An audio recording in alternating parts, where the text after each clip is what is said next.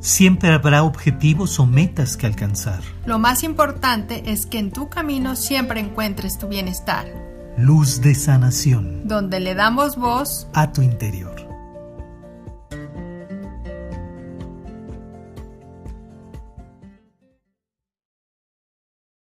Bienvenidos a Maestría del Ser. Somos Edgar y Alma y te damos la bienvenida a nuestro podcast Luz de Sanación. En el episodio de hoy queremos tocar un punto bien importante y tangible en nuestros días, en lo cotidiano, que es la mente.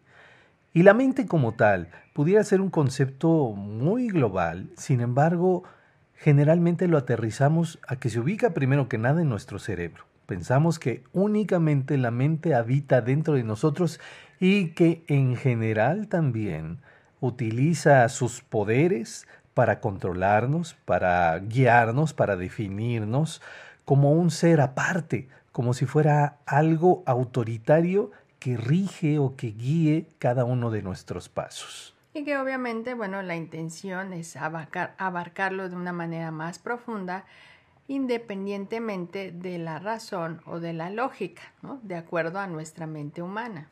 Ah, entonces tendríamos que comenzar desde ese punto en donde podemos entenderla dentro de esa capacidad total que puede eh, tener y manifestar justo la mente en el principio universal de mentalismo.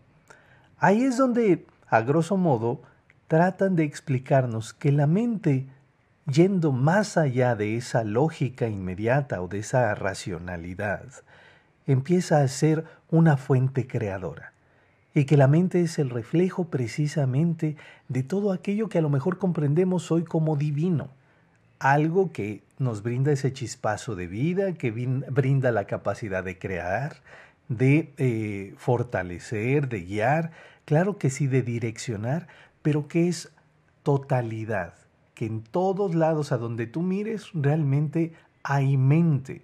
Es a lo que se llama mente espiritual. Así es, abarcar esa parte expansiva de nuestro ser que va más allá de, nuestra conexión humana, sino es algo expansivo, universal, un todo, que de algún modo es lo que platicamos en la mente espiritual con el arcángel Jofiel en nuestro anterior podcast por si lo quieres escuchar. Pero hoy queremos introducirnos a nuestra mente. Ahora sí nos vamos a enfocar en nuestra parte humana, nuestra mente humana, en el cómo entonces podemos hacer ese vínculo de entender de esa fuente creadora, ahora conectarla con nuestra mente eh, racional y lógica, ¿no? Entonces vamos a intentar llamémoslo y entre comillas mencionémoslo como desmenuzar nuestra mente para podernos comprender. Exactamente. Entonces, Obviamente como esa mente total, global, eterna, reflejo de lo divino que ya habíamos dicho, ahora es conducirlo como reflejo a nuestra realidad individual. ¿sí? Y ahí es donde la mente detona o empieza a crear a través de lo que conocemos como ideas.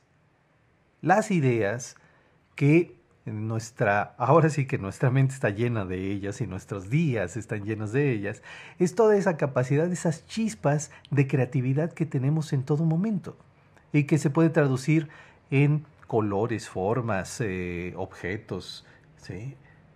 Las ideas en sí es algo neutral o son algo neutral, que nos brindan el punto de partida para empezar a generar algo. Digamos que simplemente es el concepto por poner un ejemplo, el libro. O sea, no tiene forma, no tiene nada, no tiene título, simplemente es el chispazo de un libro. Exactamente. Pareciera que obviamente, bueno, pues obviamente está conectado, te va a llegar la idea o te imaginas el libro, pero bueno, dejemos lo que es simplemente el concepto del libro. A partir de ahí es donde, digamos, el cúmulo de ideas o la suma de ideas son como las palabras, ¿no? Que vamos sumando hasta conformar una frase. El cúmulo de ideas se van conformando, se van uniendo para formar un pensamiento. Así es, cuando genera el pensamiento en ese cúmulo de ideas, claro que aquí podemos ya eh, hacer partícipe y presente en nuestra imaginación, porque entonces aquí le vamos dando forma a ese libro o lo vamos como describiendo. Obviamente también la imaginación entra dentro del concepto también de la idea, es una mezcla. Por eso decimos que intentamos desmenuzarlo porque todo va de manera conjunta. Entonces ese pensamiento ya va tomando forma. Es un libro eh, de tantas hojas, es un libro morado, tiene un título, ¿no? Le vamos dando color, le lo vamos describiendo de acuerdo a las características, ya sea que vamos viendo físicamente o que le vamos dando eh, con aportación de nuestra imaginación. Exactamente, hagan de cuenta que tal como lo dice Alma, la imaginación se vuelve un lenguaje, ¿sí? Y ese lenguaje es el que va construyendo basándose de cada uno de esos chispazos creativos que tienes como ideas para que tú empieces a estructurarlo, a definirlo e interpretarlo a través de la formación de tus pensamientos. Entonces ahí es donde ya estamos palpando, ya, ya como uh, dice Alma, lo estamos describiendo a tal grado que pareciera que podemos tocarlo. ¿sí? Y ahí es donde empieza a despertar parte de ese mismo lenguaje de la imaginación que nos conduce precisamente a lo que conocemos como emoción. Así es, ya es la emoción de lo que expresas, que es la alegría, el gusto, la satisfacción, me, pone contenta, me pone triste, me agrada ese libro, ¿no? Estás eh, expresando ese sentimiento también de lo que estás imaginándote, de lo que vas describiendo tu mente. Es, es, tal cual lo que cada uno de nosotros vivimos cuando tenemos un antojo, ¿no? Así como pudiera ser el antojo de comprarnos ese libro, ¿sí? Tal cual, de que ya sabemos de qué autor es, de qué trata el tema eh, que describió a lo largo de las páginas. Y, el que, y de hecho, perdón, es el, lo que te, el efecto que te va a generar, ¿no? El resultado que estás buscando, ¿no? Exacto. Entonces se despierta hasta nuestra sensibilidad, va de la mano con la emoción. Y a partir de ahí es donde nuestro propio lenguaje emocional y sensible nos empieza a dar ese entendimiento si estamos a favor o en contra, si nos gusta, si no nos gusta, si sí vamos a querer comprarlo o vamos a decidir por otra situación.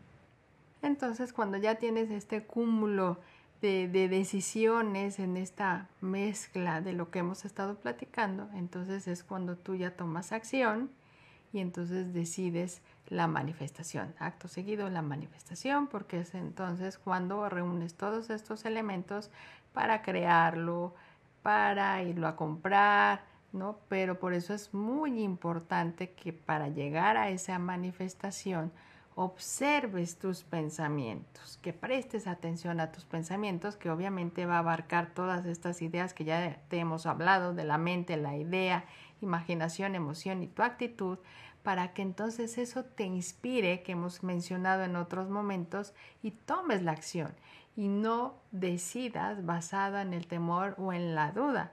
Simplemente es observa tus pensamientos para que eso tome acción, tomes como ese punto de partida para tomar esas decisiones. Eso es justo, porque tal vez pasamos por alto que en todo momento, claro que estamos ideando, que estamos pensando, y eso está construyendo, eso está creando todo lo que estamos viviendo cada uno de los instantes del día y a lo largo de la vida. ¿Por qué? Porque hemos escuchado y hemos dicho constantemente que lo que hoy estás viviendo es el producto de los pensamientos de tu pasado. Entonces, por eso es muy importante observarnos cómo hemos pensado y si hemos dicho que eh, el, pues el futuro va a ser en algún momento tu presente, por eso es importante que también los pensamientos los consideres como una inversión, ¿no? porque es algo que vas a esos, van a ser los rendimientos que tú vas a tener en un futuro Las ganancias. cercano, ¿no? Sí, exacto, porque a lo mejor cuando hablamos justo del futuro pensamos que va a suceder en 10 años, cuando realmente todo nuestro lenguaje que viene de toda esta eh, parte mental, lo es lo que estás viviendo inmediatamente, ¿sí? Es lo que al segundo siguiente ya es eh, la representación de ese resultado de todo el proceso del cual eres parte, a veces consciente y a veces inconsciente.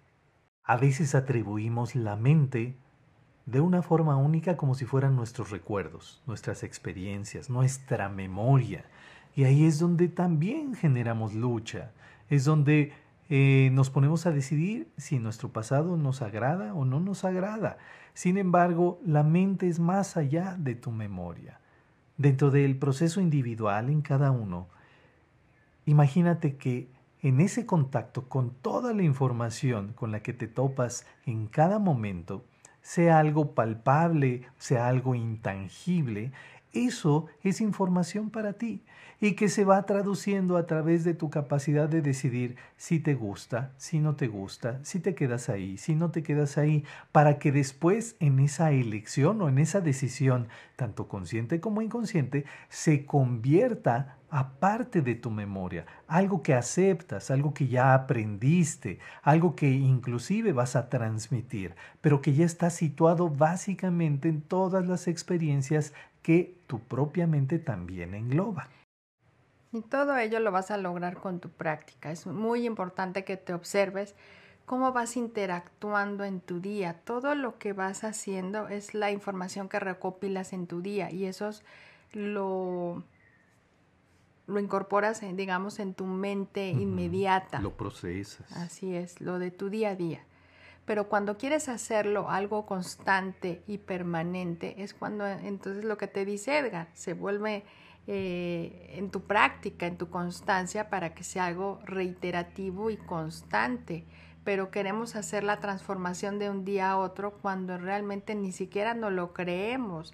Por eso es muy importante que esa idea se vuelva algo constante y algo creíble, pero eso lo vas a lograr basado en la combinación de tu pensamiento combinado con tu emoción y no sin buscar la manifestación. En otro momento hablaremos de las formas de manifestación, pero debes de comprenderte que eres parte de esa fuente creativa para entonces, de acuerdo a tus ideas, se vuelve un pensamiento constante, practicado y entonces sea algo hasta consciente y entonces eso te lleva a la manifestación, porque todos los pensamientos manifiestan pero hay que hacerlos conscientes para poderlos conducir a donde realmente queremos. Por eso es eh, bien importante la práctica de la meditación. Si tú buscas una herramienta, un apoyo en donde más allá de controlar la mente, como lo dijimos en un principio, sino de conducirte y hermanarte precisamente con esa idea de tu mente, la meditación es una herramienta sumamente eficaz. ¿Por qué?